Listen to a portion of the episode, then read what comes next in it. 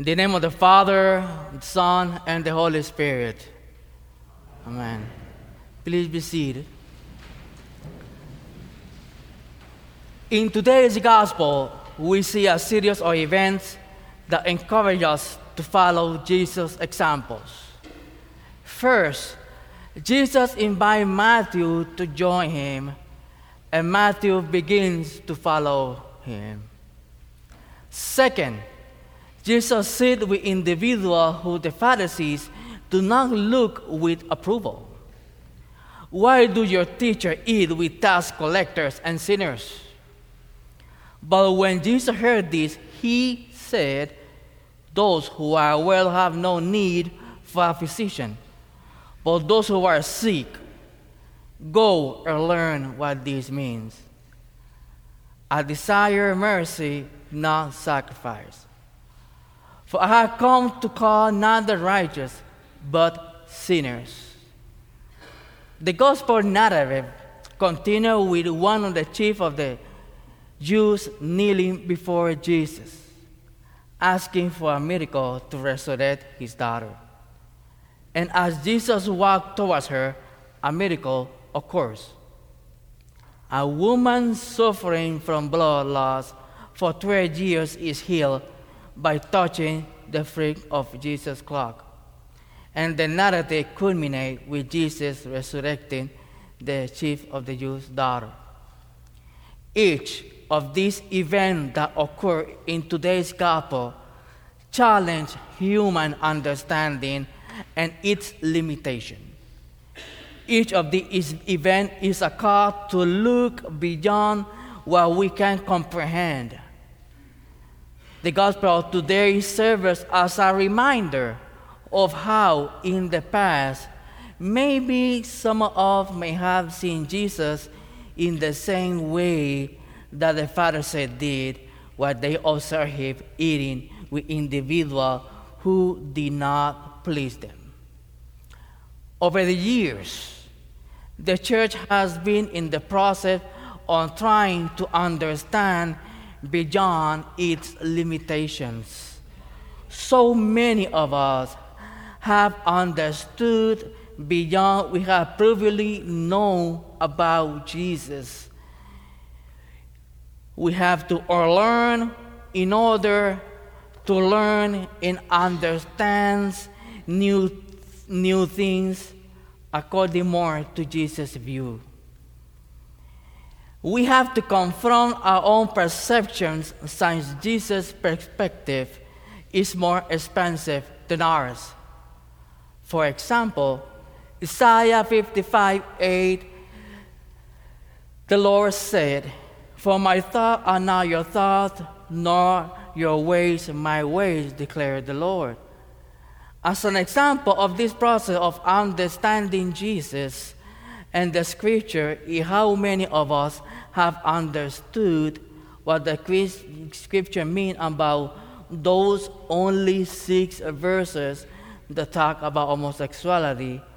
Other example of how we have understood the position of women in the church and their importance, and many other examples. But that do not end where we have understood until now, because the church is a living body. It grows, changes in the same way the human body does. This is the process that the church is still going through, and it will go until we meet Jesus. Let us not be afraid or anxious about the changes that continue to occur in the body. On this occasion, referring us as the body of Christ, because the changes lead us to grow and mature. And I'm not saying that they will not occur, because maybe it might. But let us guide that to one that brings growth. I often wonder whether in his humanity, Matthew wondered where he was supposed to follow Jesus when he was encountered to do so. Where is Jesus guiding us to follow him? To dine at the table with those who are now well seen, and to see people healed by Jesus as we walk the path of following Jesus. Sometimes the church more learn to follow, as Jesus did with Matthew. During the civil rights movement, some white liberals played the role of heroines, risking their social standing, job, sometimes their life for the cause of justice. The bulk of them were drawn to the cause of racial justice rather than seeking it out. A one-of-a-kind strategy for calamity compelled them to take action. They moved forward occasionally slowly, occasionally hesitantly, and sometimes unwilling. When faced with African-American leadership and suffering, some, but not all, white liberals joined the struggle in the same way as many other methods of healing along the way.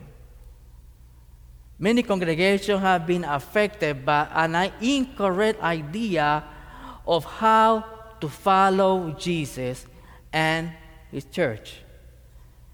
Many Christians and churches are concerned with how to attract people rather than how to engage people where they are, who they are, and with their own selves, rather than waiting for people to come in.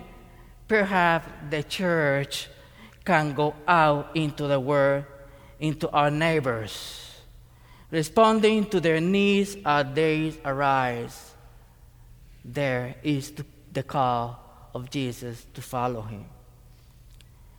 And rather than complaining about how many families visit our buildings, rather than wondering why the multicultural population in our area do not visit us, we should look into how we can engage them where they are. And in this path of follow Jesus, in recent years, how many of us have been hear the phrase, the church is dying? And I'm not come this morning to say that the church is dying. And we hear this so many times that it looks like in some places it's commonly accepted that people say, oh, it's just happening. There's nothing to do about it. However, what I observe and what I see is that church is going into a metamorphosis. It is being transformed, and that is happening because we are walking, following Jesus. The church is a living body, like I said earlier.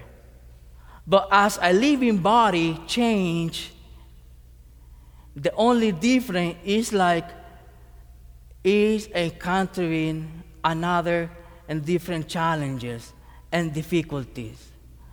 Mostly, like any other bodies, the change from being a child to an adult, that's the process that the church is going through.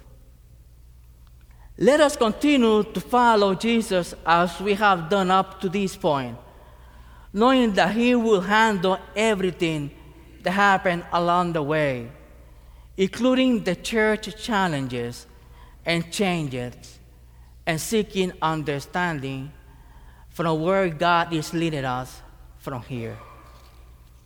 Amen.